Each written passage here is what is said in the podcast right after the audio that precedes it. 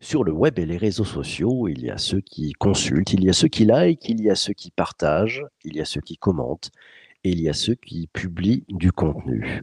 On les appelle les créateurs de contenu. Ces hommes et ces femmes ont plaisir à partager leur création, leur point de vue, leur moment de vie pro ou perso pour faire le plus souvent réagir et pour entamer la conversation avec leur audience. Jusqu'ici, rien d'anormal. Depuis que le Web 2.0 a vu le jour au milieu des années 2000, des millions de créateurs de contenu sont apparus, ont émergé et se battent pour gagner en visibilité, pour trouver leur place sur des réseaux sociaux saturés d'informations dans lesquels règnent en maître les algorithmes, ces fameux algorithmes qui ont droit de visibilité ou de disparition sur les créateurs de contenu. C'est tellement vrai que de trop nombreux créateurs de contenu tombent dans le piège de faire plaisir à l'algorithme pour être visible ou pour essayer de jouer avec lui pour obtenir une maigre récompense assurant un peu plus de visibilité. Le piège, donner son âme à l'algorithme, perdre l'essence même du plaisir de la création originelle du contenu et parfois décevoir sa communauté. Autrement dit, changer son contenu et sa façon de faire pour se plier au diktat de l'algo. Une voie existe cependant tourner le dos aux algos. Ça paraît fou, et oui, on va en parler. Et pour nous parler de cette stratégie courageuse qui change la donne, pour nous partager la meilleure façon de s'y prendre pour ne pas perdre son âme et pour rencontrer le succès, l'invité du podcast aujourd'hui est Bruno Friedlanski, consultant, formateur, conférencier et auteur de l'ouvrage Maîtriser LinkedIn. Bonjour Bruno. Bonjour PPC. Et bonjour tout le monde. Bonjour à toi. Première question. Tourner le dos aux algos, Bruno, ça change quoi? Ah, ça peut tout changer. Ça peut redonner de l'authenticité, de la liberté, mais ça peut aussi créer quelques blocages. Réponse de Normand, quoi. Ouais, une vraie réponse de Normand. Tu peux nous en dire un petit peu plus? Parce que je sais que toi, tu, tu vises plutôt à te concentrer sur ce que tu apportes à tes communautés tu arrives à tourner le dos aux algos, c'est possible ou on y revient quand même parce qu'ils sont plus forts que nous ah, Ça, c'est ta, dernière phrase, elle est importante. Est-ce qu'ils sont plus forts que nous?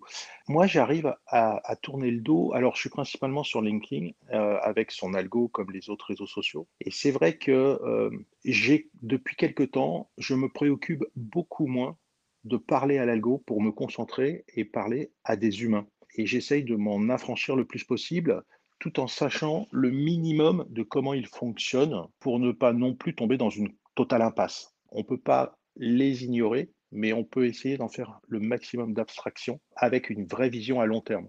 Parler à un algo, c'est une vision court terme. Parler à des humains et s'affranchir de l'algo, c'est une vision à long terme pour moi. Ah, ça, j'aime bien, ça nous permet d'y voir beaucoup plus clair. Est-ce que tu as repéré, euh, justement parce qu'on parle un peu des, enjeux de, fait de dire, allez, on va tourner aux algos, donc euh, il faut trouver un terrain où tu restes confortable, si je te suis bien, avec, euh, on va privilégier le long terme, mais il y a aussi le court terme, parce que si on n'est pas visible, on n'existe pas, c'est ça? On, fait comment en fait? Tu as des exemples à nous donner? Oui, tout à fait. En fait, si on prend LinkedIn, par exemple, il y a une fonctionnalité aujourd'hui, le sondage, que l'algorithme met en avant, c'est-à-dire qu'on voit dans notre fil d'actualité plein de sondages. Est-ce que ça veut dire qu'il faut absolument écrire des sondages si on n'a pas vraiment euh, l'envie, l'idée, le besoin de le faire? Est-ce que euh, on doit écrire pour l'algorithme pour être visible auprès de nos interlocuteurs? Euh, ou est-ce qu'on peut euh, s'affranchir de cette fonctionnalité qui sert de, la visibilité et continuer à écrire normalement que du texte ou euh, que des images ou faire que de la vidéo bah, Moi, par exemple, des sondages, j'en fais pas tant que ça parce que j'y vois pas l'intérêt de me forcer à utiliser une fonctionnalité qui va faire que je vais être, je vais être moins naturel, je vais être moins dans une conversation avec mon interlocuteur et plus dans une recherche d'un métrique de vue en ce moment, euh, pour te répondre à ta question, qui est de je m'affranchis de l'algorithme à travers la surexposition qu'il donne si j'utilise sa fonctionnalité sondage. Donc les fonctions, tu les connais, tu les observes, tu les mets un petit peu dans, ta grande boîte euh, à outils qui est juste derrière toi, et, selon le, contenu que tu publies, tu dis je me sers de tel ou tel outil, mais, mais tu fais pas l'inverse, hein, si j'ai bien compris, c'est-à-dire que c'est pas parce qu'il y a un nouvel outil et que cet outil va être favorisé par l'algo que tout d'un coup, ça y est, il faut que tu changes la façon euh, d'écrire. Exactement. Un autre exemple, LinkedIn a, lancé les, stories qu'ils ont déjà refermées parce que ça ne marchait pas. Or, ils ont lancé les stories, c'était peut-être un peu mis en avant, mais c'est que ça a été tellement mal mis en place, c'était visible que sur les mobiles, que tout le monde a dit il faut faire des stories, je vais faire des stories. Le problème, c'est que ça n'avait pas beaucoup de visibilité. Et puis aujourd'hui, si j'ai changé ma façon de m'exprimer en utilisant plus cette fonctionnalité qui aujourd'hui n'existe plus, je dois revenir en arrière. Donc, euh, il ne faut pas se forcer, pour moi, à utiliser ce qui marche. Il faut penser à à qui je m'adresse et comment je peux la toucher. Quand je dis la toucher, c'est en termes de visibilité, mais également en termes d'interaction. Comment je vais lui passer euh, des, on dit qu'on a des émotions, comment j'arrive à l'engager sur mes contenus. Le contenu qui marchera toujours, c'est l'écrit parce que c'est le contenu de base. On peut faire de la vidéo, mais de la vidéo, faut savoir et être à savoir le faire et avoir un minimum, dire, un minimum être à l'aise avec. Si on doit faire des images, il faut savoir faire des images, choisir des images. Euh, il, y a des il y a des formats euh, documents où tu peux faire ce qu'on appelle des carousels et il faut savoir les faire pour pouvoir créer de la valeur qui soit, euh, je dirais, bien diffusée, enfin bien diffusée, bien acceptée, bien consommée et bien diffusée, c'est-à-dire visible. On le voit sur, sur LinkedIn, et corrige-moi parce que tu es l'expert hein, euh, sur, sur ce sujet-là. Finalement, LinkedIn aime bien que les contenus restent dans LinkedIn. Et donc, il semblerait, et tu me corrigeras, que l'algorithme privilégie les, les posts où il n'y a pas de lien externe, ce qui a amené certains à euh, faire un post sans lien externe et puis dans le premier commentaire à mettre un lien vers l'extérieur. Ça, ça, ça change une façon d'écrire? Je me trompe sur ce, ce sujet d'algo ou pas? Oui, c'est ce qui a été dit. Aujourd'hui, c'est un petit peu moins vrai. Et surtout, les gens disaient qu'il fallait faire ça, mais ne mesuraient pas si ça avait un intérêt. Ce que je veux dire par là, c'est que tu n'as pas, à travers LinkedIn, le nombre de clics que tu génères sur des liens. Donc, il faut que tu utilises un outil qui te permet de traquer le nombre de clics sur un lien. Donc, il faut ce qu'on appelle un raccourcisseur. De manière à, en faisant cette pratique, tu te rends compte que les gens ne cliquent pas sur les liens. Donc déjà, quand tu le mets dans le commentaire, tu l'éloignes, parce que s'il y a beaucoup de commentaires, bah, ton, ton, lien il disparaît dans le flow. Il faut aller le chercher. Donc déjà, le peu de gens qui ont envie de cliquer ne le trouvent pas. Et euh, quand tu le mets dans le texte, tu te rends compte qu'il y a de toute façon quand même peu de clics au regard du nombre de vues. Donc les gens n'ont pas non plus envie de sortir du réseau pour aller consommer le contenu ailleurs. Cette histoire de lien, oui, il y a moins de visibilité quand tu mets un lien dans le poste, mais ça ne veut pas dire qu'il ne faut pas en faire, justement. C'est là où il faut s'affranchir de parler à l'algorithme il nous donne un peu moins de visibilité, mais si j'ai besoin de faire du trafic sur mon site, si j'ai besoin d'informer d'un événement à l'extérieur, de faire un formulaire de collecte, etc., bah, je vais mettre un lien. Finalement, est-ce que le meilleur algo, meilleur pendant de l'algo, ça serait pas finalement, tu le disais tout à l'heure, euh, les hommes et les femmes qui te suivent, euh, la communauté, euh, qui finalement, si tu engages cette conversation et qui va jouer sur du long terme, va tourner le dos aux algos. On y arrive quand même en amenant sa communauté à être très active, on arrive à, tordre l'algorithme ou pas? Bah, Le meilleur moyen de tordre l'algorithme, c'est sortir du réseau où il y a l'algorithme. Je pense toujours, euh, et, mmh. je, tourne en boucle sur ce sujet, mais euh, créer une newsletter pour parler du même sujet que celui qu'on aborde sur euh, LinkedIn ou sur les autres réseaux, hein, c'est s'affranchir de l'algorithme, puisqu'on sort du réseau, on sort du filtre algorithmique pour avoir une base où on peut parler aux gens directement en email. C'est faire un, canal sur un, outil de messagerie c'est créer, faire une communauté sur un outil de communauté. Et là, on peut s'affranchir effectivement de l'algo en, multipliant en fait les points de contact et en étant focus sur quelle valeur je veux partager avec mon audience et comment je peux multiplier ces points de contact avec mon audience au-delà d'un seul canal. Si je me tourne maintenant un peu vers les marques, euh, on voit bien que leur façon de, tourner le dos aux algos se résume souvent à passer par un achat média, d'acheter de la publicité en fait pour pouvoir atteindre euh, ces communautés qu'elles ont cherché à conquérir avec beaucoup d'argent il y a quelques années, mais qui malheureusement sont difficiles à, à toucher aujourd'hui. Est-ce que tu vois toi des marques qui ont pris le parti de résolument tourner le dos aux algos dans les réseaux sociaux euh, pour peut-être aller vers, comme tu le disais, une newsletter ou, d'autres canaux pour dire, bon, on va essayer de s'affranchir de cette tyrannie des algos qui visent euh, finalement juste à taper dans notre portefeuille ah, C'est une bonne question. Est-ce qu'elles ne dépendent pas d'un algo, d'un algo quand elles font aussi de la pub? Parce qu'elles mettent des critères euh, de, sélection et puis c'est toujours un algo qui va aller chercher les personnes pour leur afficher à un moment donné la pub dans leur fil d'actualité. Hein elles sont sur un modèle où elles, ne réfléchissent pas forcément complètement en termes de communauté, c'est-à-dire de création d'une relation euh, indépendante des réseaux, mais elles utilisent un réseau comme d'un média pour annoncer, pour partager là où elles sont. Alors, je parle d'une manière générale parce qu'il y a des marques qui ont très bien euh, su euh, créer des communautés et, qui sont défendues en fait par leurs fans. Ça va au-delà de consommateurs, c'est vraiment des fans, des ambassadeurs de la marque.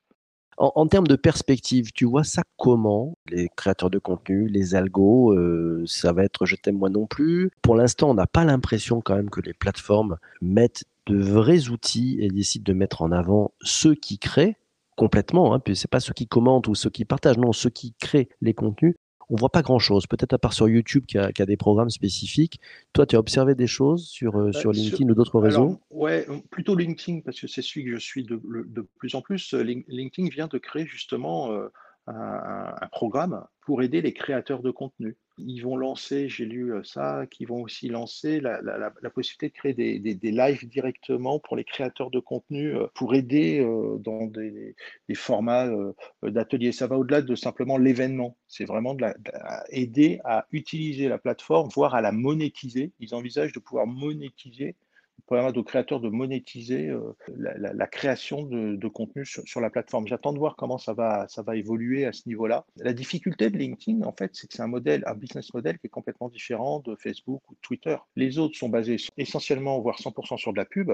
LinkedIn, lui, vend des licences à des entreprises pour les commerciaux, le recrutement, la formation et la pub. Et, c'est là qu'ils font leur, leur, modèle économique. Donc, ils ne sont pas que sur la pub. Ils ont vraiment des licences d'utilisation de leur outil.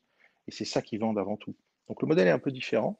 Euh, j'attends de voir comment ils vont euh, permettre cette création de contenu, de devenir plus un, média pour ne pas être essentiellement cette plateforme RH de recrutement. Quoi. Tu reprends une, une question, tiens, c'est la question de Vincent. Il dit Je suis d'accord avec Bruno, l'algo LinkedIn est tellement compliqué que je m'en affranchis. Le même poste peut être vu 200 fois comme 2000, alors je joue avec, mais en première intention, je fais comme j'ai envie au moment où j'ai envie. C'est le vrai bon conseil, ce que nous dit Vincent? Oui, je suis entièrement d'accord. En fait, je vais aller au-delà de l'algo. Le, problème de l'algorithme, c'est plus un problème, euh, je vais dire, de, dopamine et de neurosciences. C'est-à-dire que quand on fait une publication, ce qu'on veut, c'est des likes, des commentaires, de l'engagement de notre communauté, parce que ça nous fait un shoot de dopamine dans le cerveau. Et c'est l'algo qui le décide.